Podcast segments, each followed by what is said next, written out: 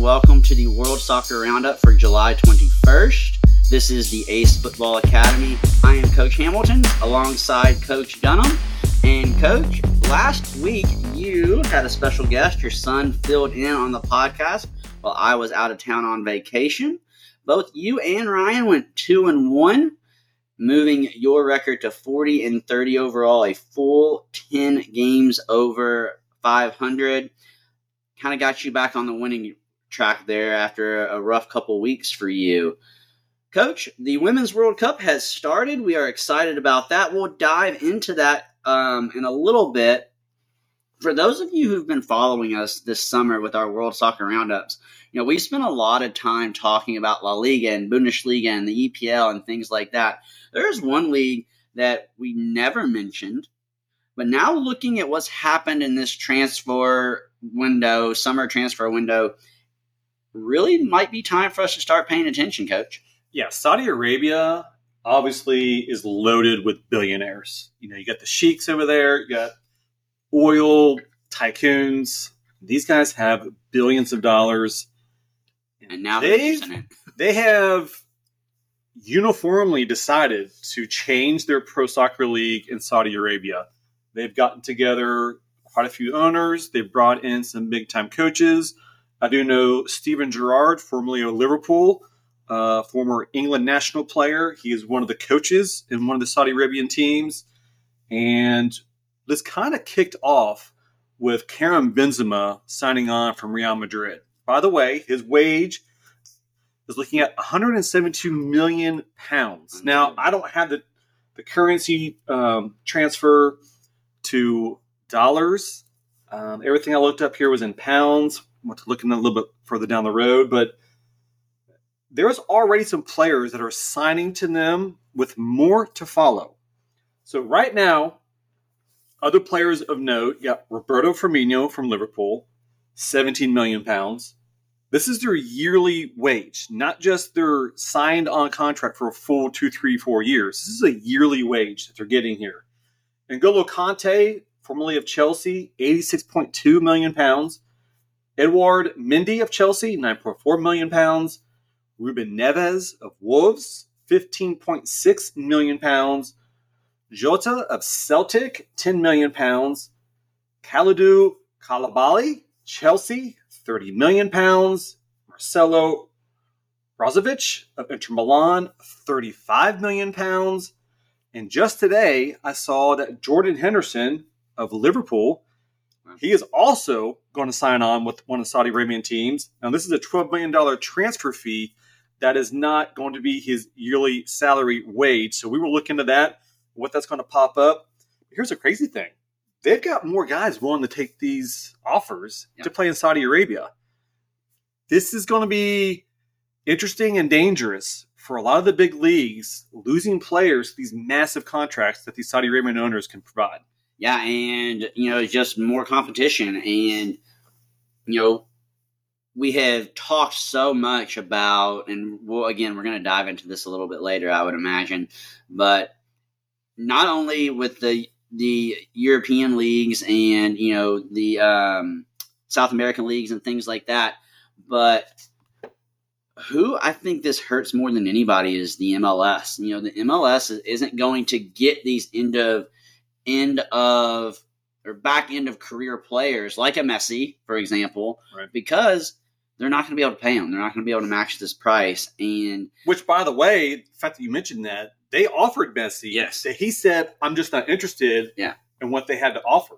Yeah, and and you got to imagine that when you start getting into money like this, and I did just do a quick search, um, a dollar of one pound is equal to about a dollar and thirty cents here in America. So um, if you want to sit down and do the math on those numbers, I'm sure you could. But making good money over there and money that, especially here in the States and with the Major League Soccer, we can't match. There's no way that we can match that. It's just not possible. And so, are you going to have your players every once in a while, like a Messi, who say no and want to do something else? You know, they have, you know, Messi wants to own a team and Messi wants to be here in uh, America. So it, it's just you're going to have that player every now and then, but for the most part, it's just another competitor that I think in the long run could have a major impact on, especially the Major League Soccer, but really soccer across all platforms. Well, I'm curious how MLS is going to deal with this. Are they going to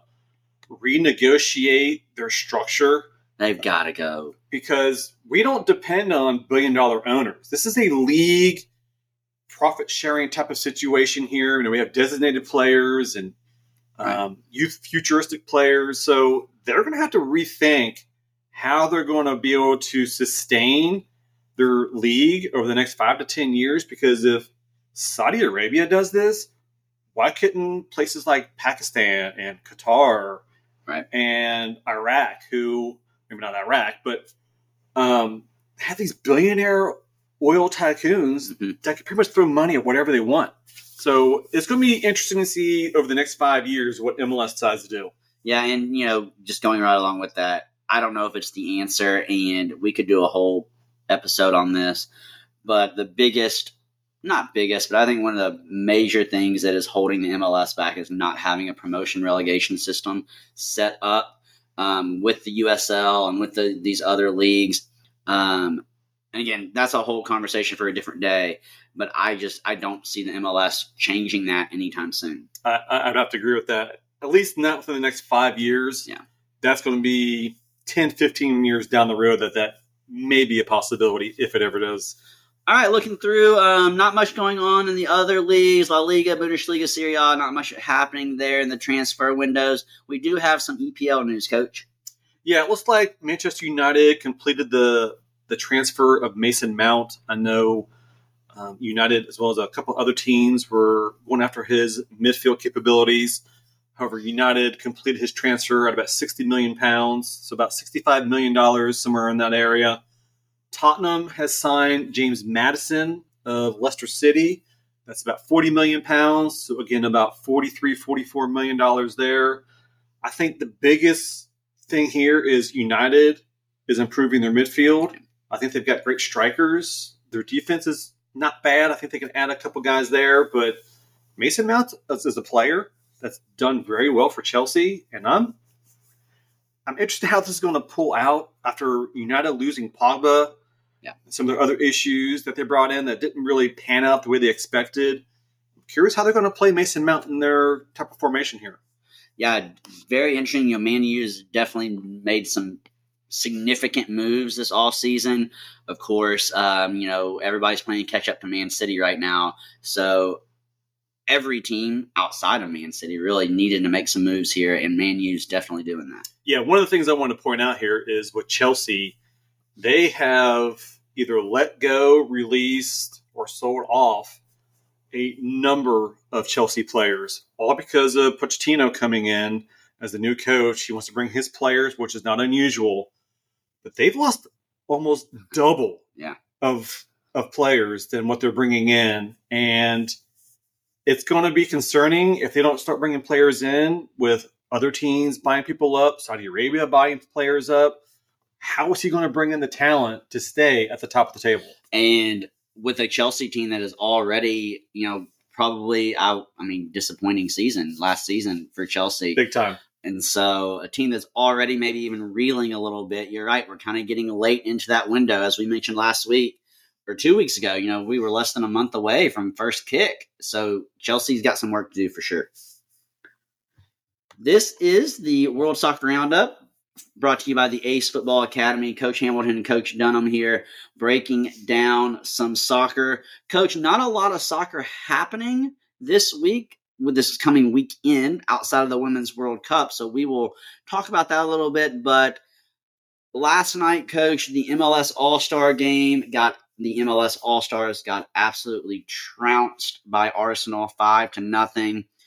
Um, I'm going to let you dive into some of Coach Rooney's comments after the game, but I think this was just a clear message that the MLS and then these other foreign leagues are just two complete different tiers. Yeah. So Coach Wayne Rooney was the coach of the All Star team. Uh, the All Star game was in Washington D.C. He is the D.C. United coach, so that's probably part of the reason he took that position. And he wasn't so I watched his press conference. He wasn't angry. He wasn't yelling. He was just being matter of fact. Yeah. And he was not a lot of good comments. He's just like, this is the way it goes. He, the, the one thing I got out of it was the league isn't giving him enough time to get the All Stars ready for a, a caliber team like Arsenal. You know, if you want to have an All Star game, have the All Stars versus the Mexican All Stars, or have All Stars versus All Stars. But when you bring in talent like Arsenal, who was second in Premier League last year, you you've got to have guys knowing what's going on. You've got to have that coach has got to have a better understanding of you know a formation, what kind of attacking strategy. He's got players that he's never met, players he's never worked with. There's players where there's a language barrier. So he was saying he had one or two days to actually prepare his team. And let's be honest here, I, I didn't watch this game because typically when they have these All Star games versus Premier League teams, it's never that great of a match. Yeah. And this was just a, like you said, a drubbing by Arsenal. And I would rather they stop doing this and just play All Stars versus All Stars. It's weird to me that they don't. I mean, I feel like it's the only pro pro sports um, league that doesn't do that. You know, Right. the, the NFL, the NBA. You know, it's always All Stars versus All Stars.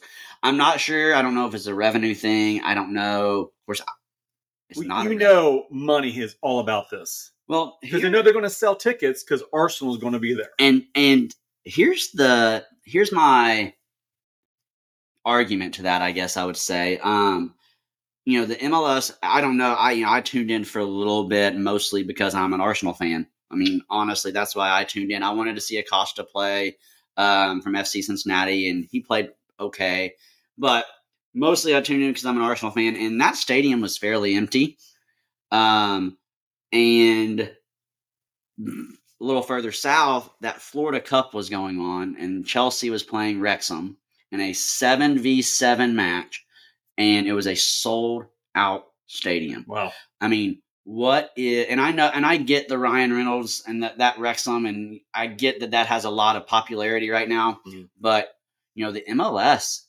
can't sell out an all star game. Um, I think, I think that is just more, and look, you and I both love the MLS. You know, we're watching it every weekend.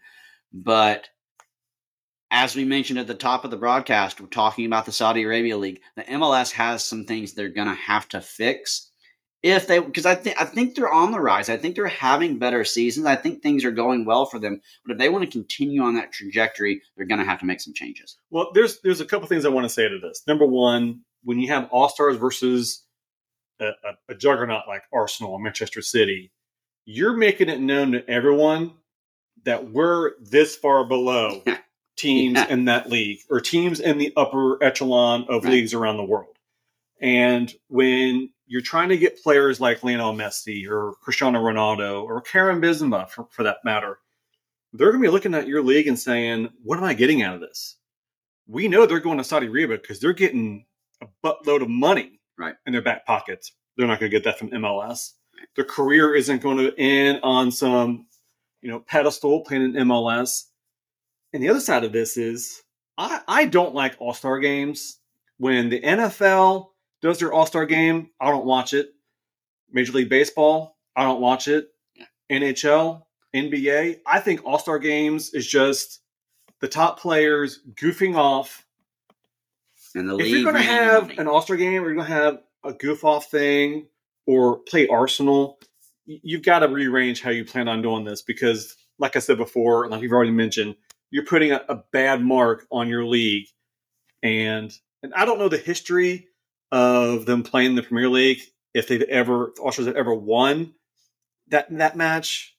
I per- personally would rather have the MLS All Stars versus like the Mexican All Stars, Right. and then one year you can play the Canadian All Stars, and just you're really you're Yep. you're downgrading the look of your league by doing these kind of games. Yeah, you just you're doing a disservice to your league. Absolutely. Absolutely. Um, the MLS is on a Leagues Cup break until August 20th, so no league games there. The Leagues Cup tournament, I believe this is um the first ever Leagues Cup. Um, coach is going to be the top 15 MLS teams versus the top 15 La Liga teams. Why don't you break it down for us a little bit? Yeah, so they're going to set this up in a World Cup style. So they're going to have multiple groups, and there will be three teams per group. And you're going to do your typical round robin type of situation. And then after the group stages, you're going to have knockout rounds, which is single elimination. You lose, you're out. And you're going to go straight on to the finals. Uh, interesting, interesting thing about this: there have no ties, even in the group stage. You're going to have penalty kicks.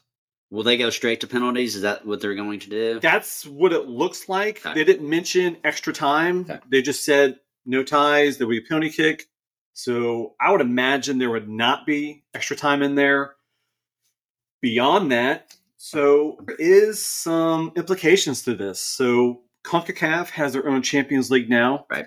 The third place winner and both teams that play in the final automatically qualify for the following year's CONCACAF Cha- Champions League. Okay. That's big money. Yeah, absolutely. They're going to be pouring into that. We do know that Fox Sports follows uh, the CONCACAF Champions Leagues on TV. So it's important that these clubs really put their best effort. hmm I mean, you start getting the Champions League, now you're getting multi millions of dollars extra per season Right. um, for your team to bring in better players. So the final will be on August 19th. And again, since this is with the MLS, you can watch these on Apple TV. I'm actually uh, attending FC Cincinnati's first Leagues Cup match on Sunday. They're playing Sporting KC. I'm taking my team up there. We're going to have a good time and enjoy it, and hopefully FC Cincinnati comes away with a win. They have um, proven themselves to play pretty well in these tournaments so far this year, so we'll have to see how that goes. Yeah, I'm looking forward to see how this tournament rolls out. Having a World Cup style tournament to, to us is really fun. And when you got clubs that some you're not very familiar with, with the Mexican League, so I'm interested to see how this goes down, and hopefully the MLS team ends up winning it. We are closing in on the U.S. Open semifinals. They're about a month away, of course. FC Cincinnati versus Inter Miami, and then the Houston Dynamo versus Real Salt Lake will happen on August 23rd. The finals to be about a month after that on September 27th. As we have mentioned, the World Women's World Cup has kicked off, so there are no current NWSL games going. The Challenge Cup is continuing with uh, groups group stage through August the 9th. They'll get some winners and start a tournament there. We'll break that down a little bit further, coach, once we get into the tournament portion of that. Coach, my alarm went off at 2:55 this morning. I pulled myself out of bed and turned on the first game of the Women's World Cup. But before we dive into New Zealand and Norway, you we talked last week, or maybe it was two weeks ago, about looking into the um, Women's World Cup and the connection with the NWSL, and you did some research on that for us. Yeah, so we mentioned on the women's, um, the American women's roster, there were 22 of 23 players were playing in the NWSL this season. So in the overall World Cup, you've got 32 teams, rosters of 23 players each. So you've got about 736 players overall playing in the World Cup. And for the NWSL, there are 61 players in the World Cup that are currently playing in the NWSL this season. So not a, a ton of players, but that's a third of those are Americans, and Yeah. you get scattered out about players around the around the world here. So that's pretty interesting to see. that We have a decent roster of players playing in NWSL, and hopefully we can pull pull more more of these players into uh, our league here in the future. Yeah, definitely. You know, you would like to see that number increase. You know, in the next four years before the next World Cup. Coach, they did kick off this morning at 3 a.m. in New Zealand. New Zealand beat Norway one to nothing. It was um, New Zealand's first ever World Cup win in front of a record New Zealand football crowd for the either the men's or women's, about 42,000 in attendance. Hannah Wilkinson scored a goal in the 48th minute to give New Zealand that ultimately became the game winner. New Zealand winning one to nothing. Coach, I know you didn't get out of bed and watch this game, but I it, did not. but it was an absolutely fun first match. I don't think the FIFA and those in charge of the Women's World Cup could have asked for a better kickoff. Coach, I just want to read you some of these stats for this game. As you all know, Norway's I kind of like. I kind of thought that they might be a dark horse. They have some work to do now after losing to New Zealand, but Norway actually won. Uh, the stat was shots. They had 13 compared to New Zealand's 12. Both teams only two shots on target. But here's the fascinating, two fascinating stats to me, Coach.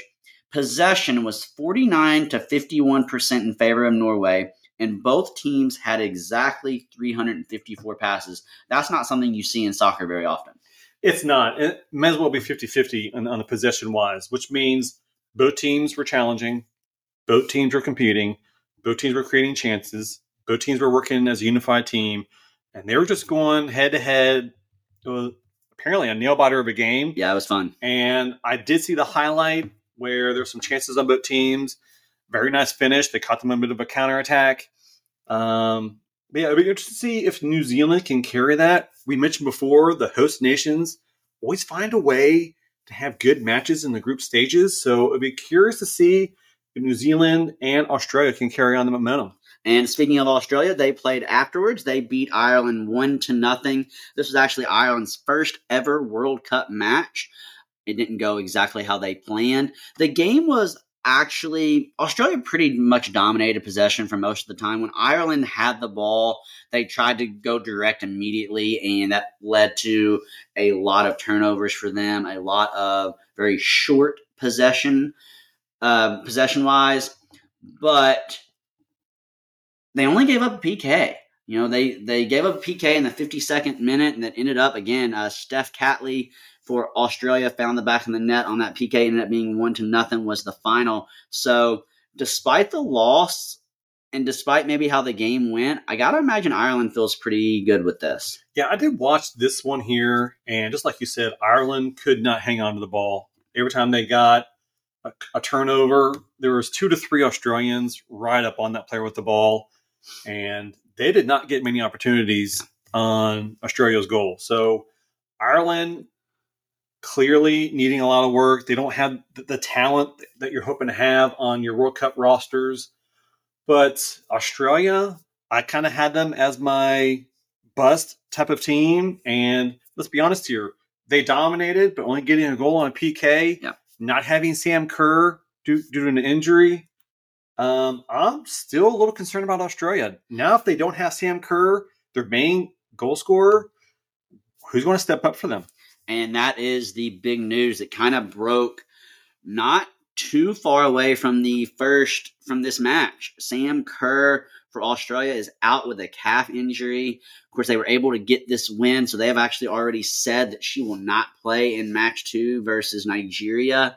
But coach, very concerning and kind of surprising injury there with the calf. I'm assuming it had to happen in training leading up to this first match, but that could be a massive blow to an Australian team who you already don't love. Yeah, I'm I'm still concerned about Australia. I'll be honest here. They're lucky they got out of this with the win. It very well could have been a, 0-0 tie, and that really could have been a major problem for Australia going forward here. All right, coach. Our women's kick off tomorrow night, Friday night, July 21st at 9 p.m. against Vietnam. The U.S. is a heavy, heavy favorite in this match. We have already gone on record, both of us taking the U.S. in this match. The you know the U.S. should dominate this match in all facets of the game. Unfortunately for Vietnam, they got put in a really tough group, and I think Vietnam's going to have a hard time managing any points in this group. But the U.S. kickoff tomorrow night, I know I'm excited. Coach, what is one prediction you have for tomorrow night's game? Do you see Sophia Smith getting a hat trick? Do you see, you know, Rose Lavelle coming on and being hundred percent? You know, what is your if you if I had to force you to make a bold prediction for tomorrow night's game, what would you take? Yeah, I'm going to say that the U.S. women score 10 goals. Okay. That's my bold prediction here. That's clearly part of the over. Uh, I did watch a little bit on the Vietnam roster, and defensively, they stay extremely compact on certain areas of the field. So if the American women can find quick switches, the other side of the field will be wide open for attacks on goal. So I believe that the women will find plenty of opportunities to score, especially if they continue to play that type of defensive strategy. You've got height, you've got speed on the American side, and I don't think the Vietnamese can compete with that. So I'm going to go U.S. women will score 10 goals to zero. You know, and you bring up goal differential there, and I think that is this group in particular, but other groups as well, that unfortunately for teams like Vietnam, that ends up hurting them because teams are just going to pound them, especially with the United States playing them first. You know, the U.S. doesn't know what's going to happen in the other three matches, or I guess two more matches in group stage. So they know they're going to have to get goals. They have to assume that Portugal and the Netherlands are going to put it to Vietnam as well. So, you know, unfortunately, in a tournament like this, where seeding matters, goal differential is a huge factor, and I think that's a great point that you bring up there. I would say this: if the score is four to five zero at halftime, I'm subbing off all my forwards. I don't need injuries. Yeah. I don't need any ankle rolls or yellow cards, red cards for, for whatever for whatever reason, and just throwing some some players to give them an opportunity here. So that's the only issue that say they wouldn't get the 10 goals is if they substitute that early, but I'm also thinking about health down the road here. Yeah. My bold prediction, I'm going to go with my girl Alex Morgan. I think Alex has a hat trick in this game. Give her three goals in this. I tend to agree with you. I think this is going to be a high scoring game for the U.S. But again, that match is tomorrow night, July 21st at 9 p.m most of these matches, if not all of them, are occurring on Fox or a Fox station, I believe. So be sure you are tuning in to that. If you have enjoyed this episode and if you are enjoying what we're bringing to you each week with our podcast, please make sure you go into your podcast platform and give us a five star rating. Again, it helps us out tremendously.